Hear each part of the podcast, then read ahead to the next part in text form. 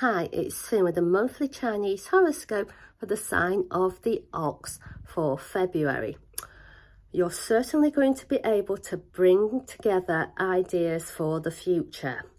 At the same time, if you encounter um, new ideas from other people, you're not going to be fooled. You know if something stands up to scrutiny or if something is just a fanciful idea.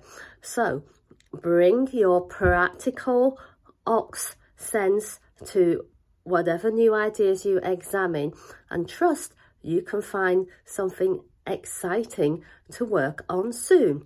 So have a great February. If you're enjoying our horoscopes, consider subscribing and sharing with your friends.